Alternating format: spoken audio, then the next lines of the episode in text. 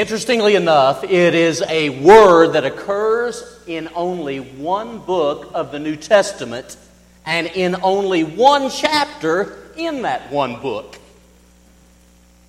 But the word beautifully represents what Christian living should be all about. As a matter of fact, this word found in only one New Testament book and only one chapter of that particular book is so important that if anybody wants to leave a legacy that lasts, this word will summarize what their life is all about. Open your Bibles to Revelation, the nineteenth chapter. Because in the first six verses of Revelation chapter nineteen, a word occurs four or five times in that context. The word is hallelujah. In context, it has to do with the fact that Babylon, the harlot, is no more.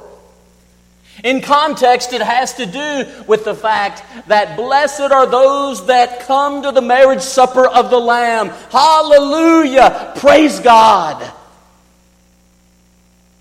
And what I'd like for you to understand tonight is that if you and I would leave a legacy that lasts, we will be living, breathing, walking, talking, loving, serving, hallelujahs to God.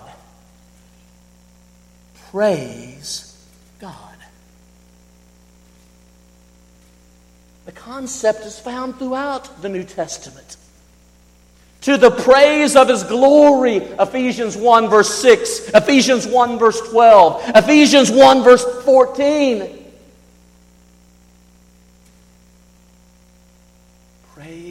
God. Outside of our Lord Himself, I don't think that anyone understood the concept better of what it means to leave a legacy that lasts better than the Apostle Paul. Open your Bibles to the twentieth chapter of the book of Acts. It's hard sometimes to be a living, breathing, walking, talking, loving, serving, hallelujah to God, because life is hard. And we all know our share of difficulty. After all, man born of woman is but a few days and full of trouble. Job fourteen one. But I want to so live my life that I can leave a legacy that lasts. I want to trust God in every trial. I want to praise God through every problem. I want to sing of His greatness even when I know sorrow. I want to be a living hallelujah to my Lord and Savior. Don't you? Because really, that is the legacy that lasts. We outlive our lives when we live our lives in Jesus and for Jesus. Look at Acts twenty. Acts chapter twenty has the distinction. It has the distinction of being the only sermon in the book of Acts given exclusively to Christians. Therefore, that should really get our attention. And when we look at Acts twenty, verses seventeen, to the end of the chapter, verse thirty-eight, there are so many great truths of Scripture that all converge. Father, Son, and Spirit, the Godhead. The will of God, the gospel of God, the word of God. Suffering. the proclamation of the Word of God. So many of the themes that we see throughout the New Testament, we'll see in Acts twenty, verses seventeen through thirty-eight.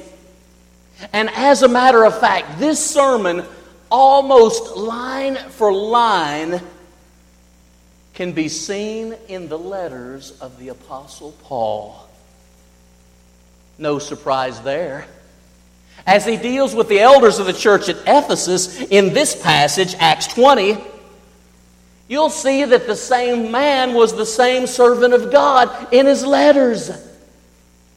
And the same great themes continue to come up. Unpacking Acts twenty, seventeen through thirty-eight is a ton of fun, y'all.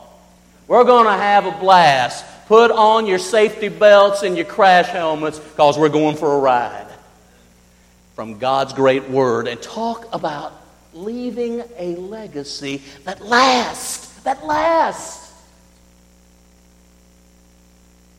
Now when we look at Acts twenty and this treasure chest, this treasure chest of a legacy that lasts, I want you to know it consists of three jewels, three jewels in a treasure chest for those who would leave a legacy that lasts, that are living, breathing, walking, talking, loving, serving hallelujahs to our God, our King, our Lord, our Savior. Here's the three jewels. The first jewel is track record. Track record. A track record of faithfulness. We're going to see that as we begin studying Acts twenty in the study tonight. The second jewel is commitment. Ongoing commitment to growth and excellence in serving. None of us ever reach the point as Christians where we can say, I've arrived. The third jewel, listen, relationships, precious relationships. When we think about the treasure chest of a life well lived for Christ that really impacts others for the sake of Christ and for eternity, it's about a track record of faithfulness. It is about an ongoing commitment to growth and to excellence in ministry. It is about the precious relationships that we're able to have along the way that, thank God, will go into glory and eternity. You listening? Have I whetted your appetite? Look now at Acts chapter twenty, verses seventeen through twenty-one. Because in this very short piece of Scripture, there are no less than ten ingredients of a track record of faithfulness. Now think about this.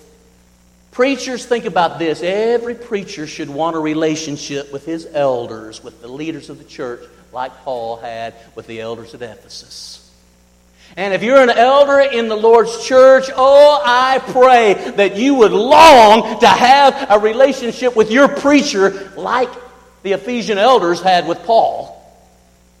When you look at Acts chapter twenty and verse seventeen, he asked them to come and meet him at Miletus. They make a thirty-mile journey from Ephesus by foot, I presume, dropping everything in their lives, because when Paul asked to meet, here's someone that they loved and cared for and they had a precious relationship in Christ with. Undoubtedly, Paul was the one who had taught some of those men, and they'd come to the knowledge of Jesus.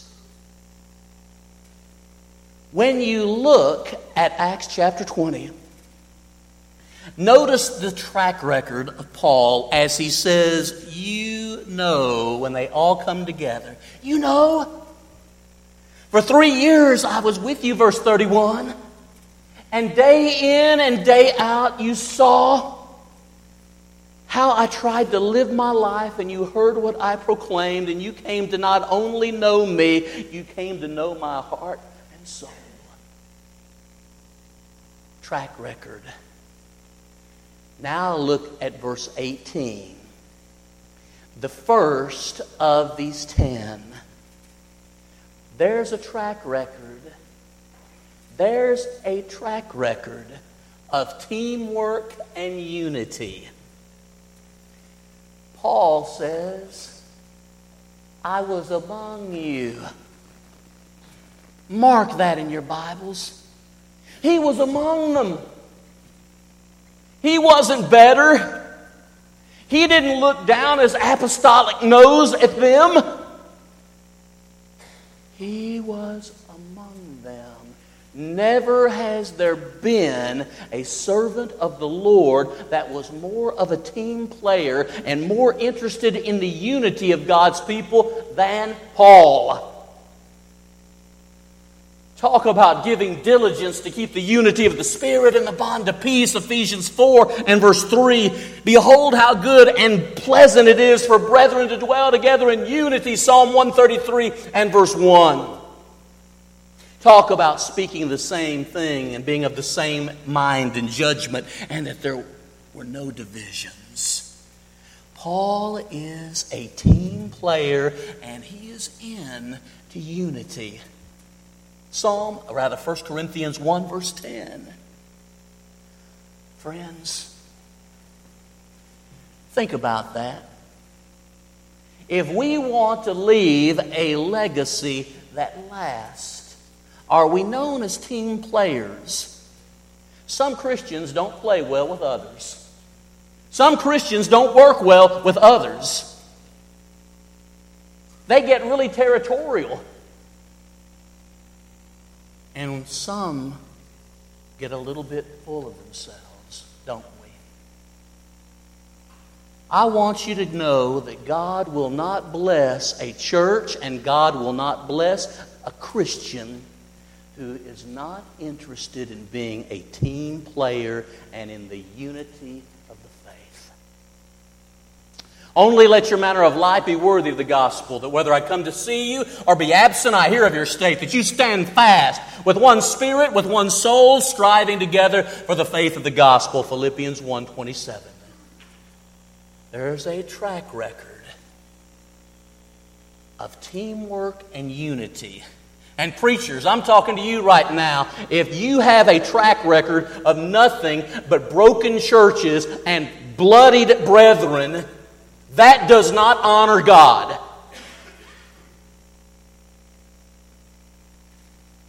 Secondly, look at verse nineteen. There's a track record. There's a track record of discipleship and service.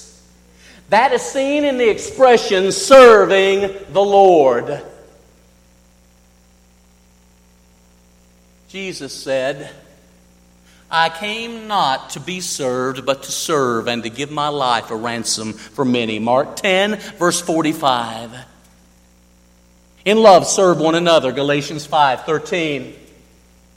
Have a faith that works through love, serving. Galatians five and verse six. Discipleship.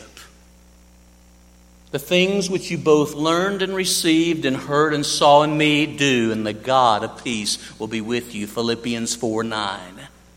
Follow me even as I follow Christ. First Corinthians eleven verse one. Yes, friends, every phrase of this sermon can virtually be found in the letters of Paul, but they can most assuredly be seen throughout his life. How about your life and mine? a track record of faithfulness in discipleship and in servanthood. We ought not think more highly of ourselves than we should. Romans twelve and verse three, our sufficiency is not of ourselves, but of God. Second Corinthians three and verse five. Look at the text in Acts twenty. Continue looking at verse nineteen. Serving the Lord, how?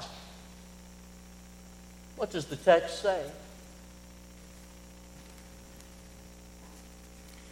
The Word of God says in Acts twenty and verse nineteen, serving the Lord with all humility. There's a track record, a track record of meekness and humility. Moses was known for his meekness. Numbers twelve and verse three. Jesus was known for his meekness, Matthew eleven, twenty-eight and following. We know that the term means strength under control, bridling our passions and bringing ourselves under the control of God and His will, bringing every thought under captivity to Christ, Second Corinthians ten, four through six. A track record of humility and meekness. Humility doesn't mean you think badly of yourself. It simply means you're not thinking of yourself. You're thinking of the Lord. You're thinking of His will. You're thinking of people. And you are concerned primarily about them and not so much about yourself. A track record for leaving a legacy that lasts. Notice again, serving the Lord with all humility and tears. That's the fourth part of the track record. There's a track record of empathy and a track record of compassion. A track record of empathy and compassion. The Lord, when He saw people, was often moved with compassion. Matthew nine, thirty-six, Matthew fourteen, and verse fourteen. Are we?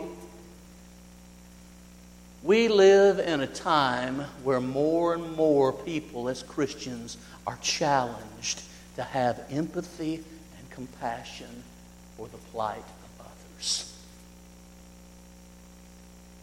It seems all too easy to succumb to the temptation, that's just their tough luck, that's just their dumb luck.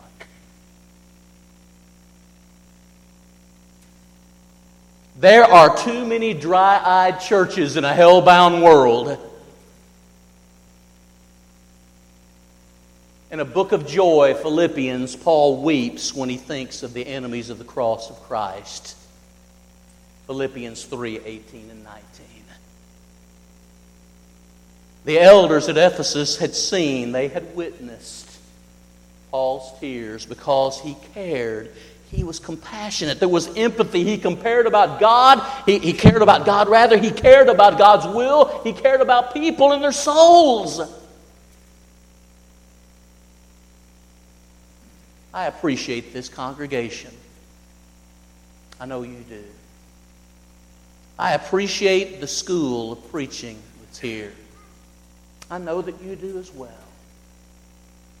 But I am especially thankful that this event occurred this year. Aren't you? Already. Looking at Acts twenty, look again at verse nineteen. Talk about a truckload of truth and trying to get out what Paul is saying here. Here's what he's saying in verse nineteen yet again. This is number five. He speaks of his long-suffering and perseverance. There's a track record of long-suffering and perseverance. The trials and the plots of the Jews he had to deal with. In the Bible, there are two basic words translated patience. One has to do with patience with people. The other has to do with patience with circumstances. If it weren't for people and if it weren't for circumstances, I'd have no problem with patience. How about you? In your patience possess you your souls, Luke twenty-one nineteen. You have need of patience, Hebrews ten thirty-six. Run with patience the race set before us, Hebrews twelve one and two. Follow after patience. Be in hot pursuit of patience. First Timothy six and the verses eleven. There is a track record of long suffering and perseverance.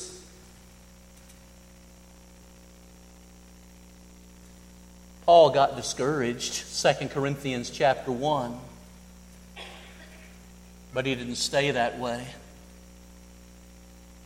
He knew what it was like to be knocked down, Second Corinthians four, verses eight and nine, but he was never knocked out. How there needs to be a consistent track record of long-suffering, patience, and perseverance among God's people if we would leave a lasting legacy. Now look at Acts twenty, verse twenty. One verse, so much to think about here as Paul deals in twenty and twenty-one with his track record a little more.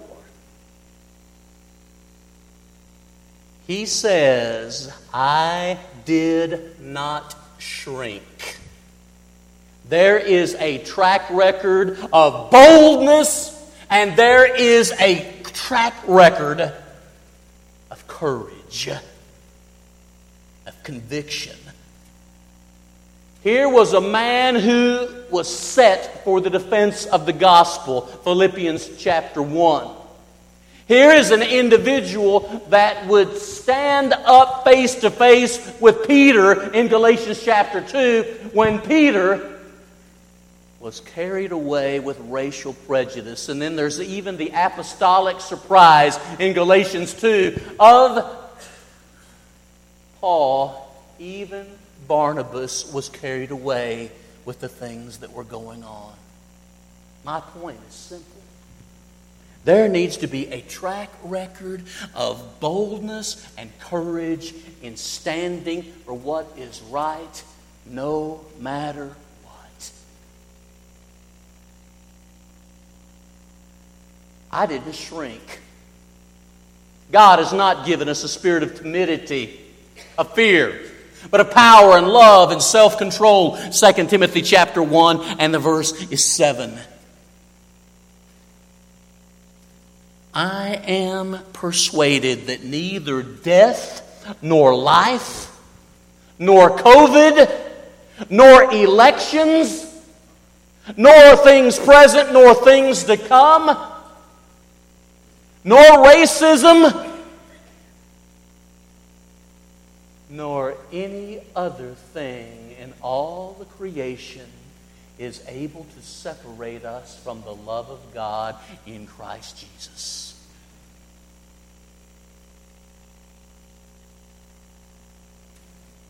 There needs to be boldness and courage in seeing opportunity when all some can see is something to moan and groan and whine about.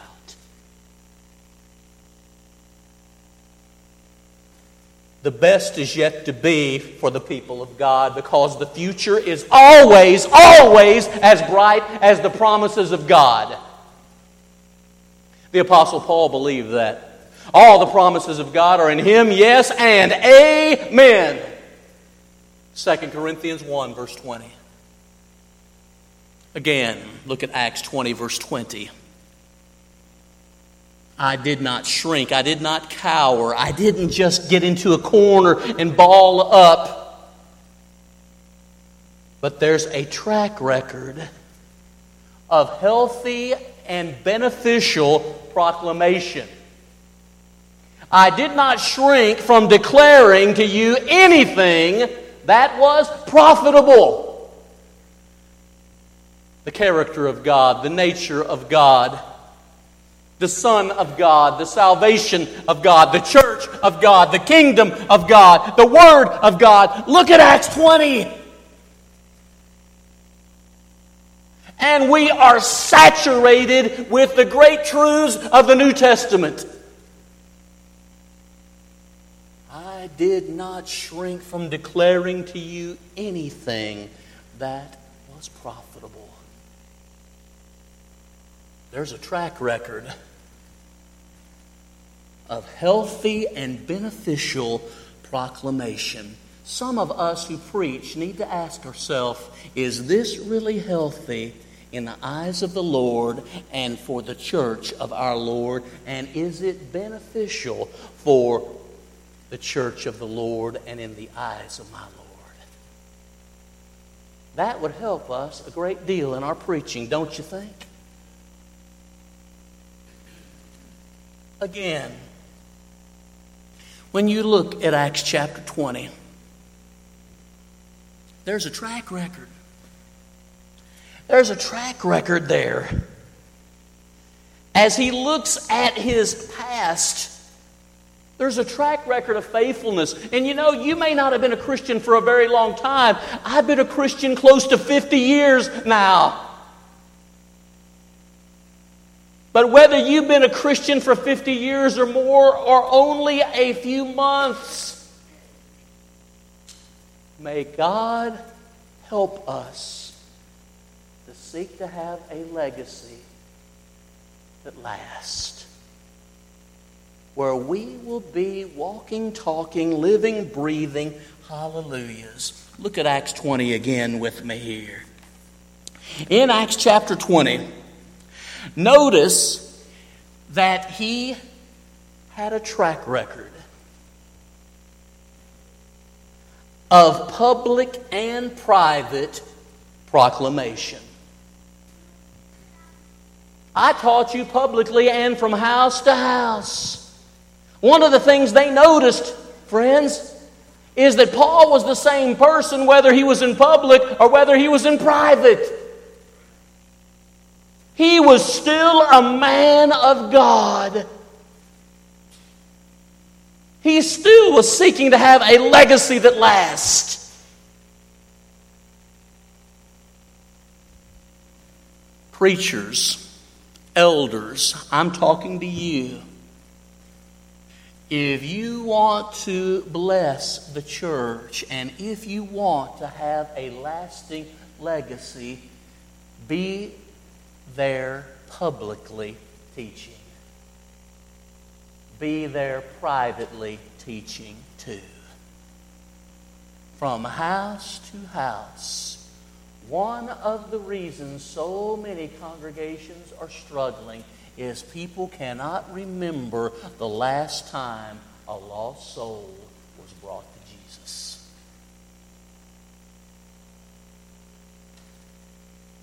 But men and women of God will be concerned about making sure that people are taught privately. And men of God will want to teach God's Word publicly, but privately too. And few things will put some, some fill that tank up more and renew our passion for God than being able to study with someone that's lost, or a Christian that's wandered away. Acts twenty and verse twenty. He says, I taught publicly and from house to house, testifying.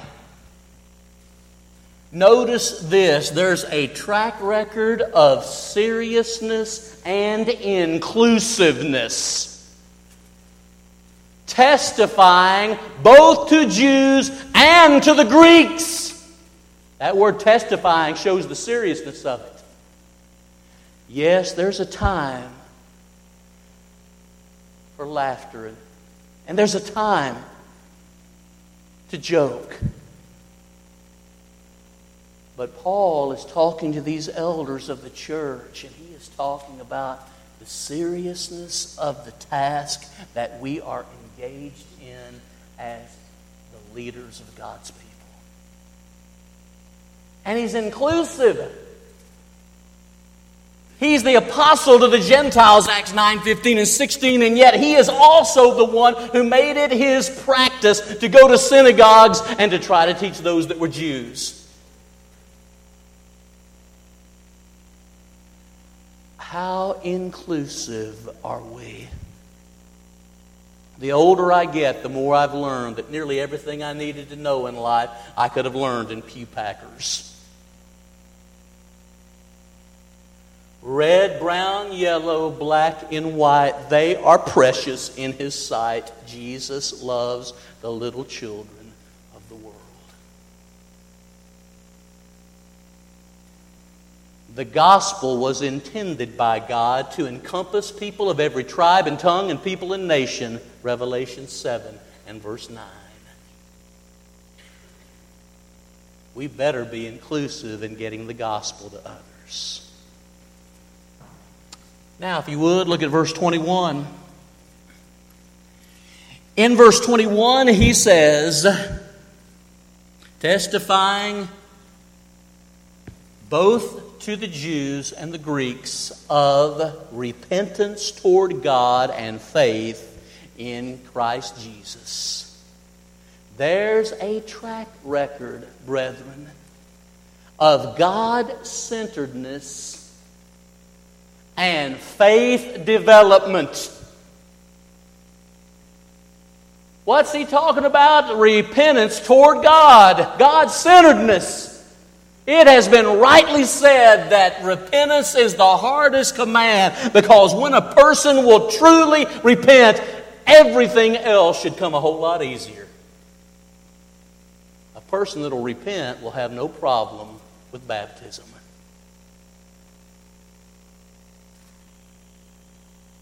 Faith in Christ Jesus.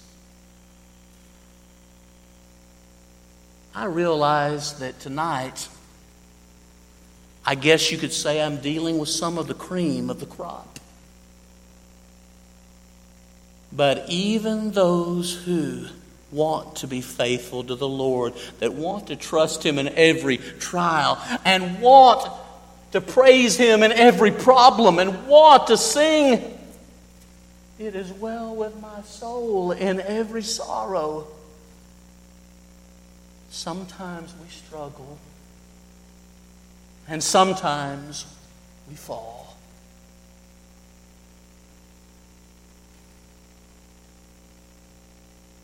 Notice verses twenty-two through twenty-four, and I'll take you through verse twenty-four, and we will conclude. Tomorrow morning, Lord willing, we'll look at the rest of the sermon. But in verse twenty-two, now we're looking at the word commitment. An ongoing commitment to growth and excellence.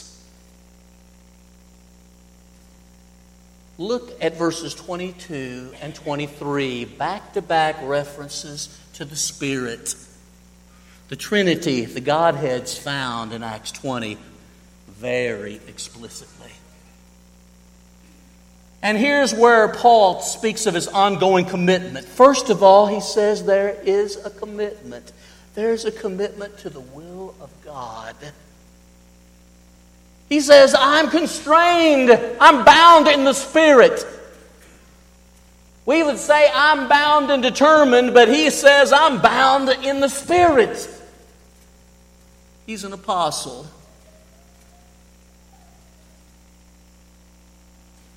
We are not. But we have the Spirit's word. And we need to be bound and determined. We need to have an ongoing commitment to do God's will, no matter what. Your will be done. Matthew twenty-six, thirty-nine through forty-two. There's a commitment there. I stand upon the Word of God. The B I B L E. Look again at verse twenty-three. Because verse twenty-three speaks of a commitment, an ongoing commitment to growth and to excellence in ministry. He says, I am committed. There's commitment to suffer for the cause if it's necessary.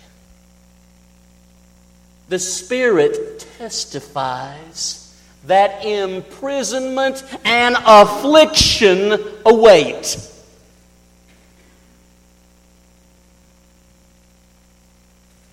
In this world you will have tribulation, but rejoice. I've overcome the world, John sixteen, thirty-three. All who live godly in Christ Jesus will suffer persecution. Second Timothy three twelve. There's an ongoing commitment to God's will. He wants to grow and He wants to excel more and more in serving the Lord He loves so much. In being a living, hallelujah, He wants to keep growing and to excel even if it means suffering. Think Second Timothy chapter two, which really can be summarized, suffer for Jesus and His gospel. Now look at verse twenty-four with me. There's commitment to finishing well. You did run well. Who did hinder you from obeying the truth? Galatians five and verse seven. In all of our lives, there will be occasions that arise that will tempt us not to finish well. Look at Acts twenty and verse twenty-four and notice five word pictures. Word picture number one, Paul the accountant. I do not count my life as dear to me or precious. Look at Acts twenty and verse twenty-four, Paul the runner. That I might finish my course.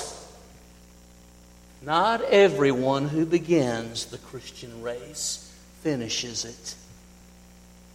And all of us, if we've been Christians any length of time, know people who started so well, but they didn't finish well.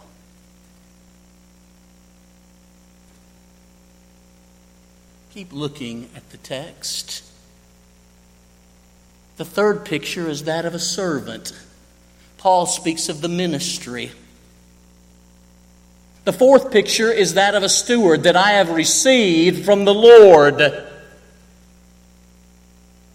We are managers of a sacred trust. Our lives, our souls, our families, the truth of the gospel. A sacred trust.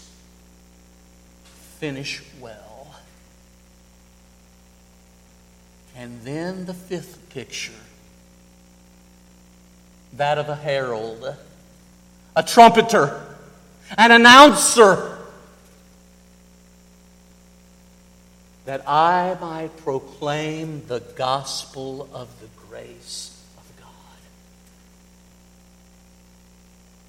There is an ongoing commitment to the proclamation of the gospel of God's saving grace. What a chapter. What a sermon. What a life. And yet the Apostle Paul would be quick to say, not I, but Christ.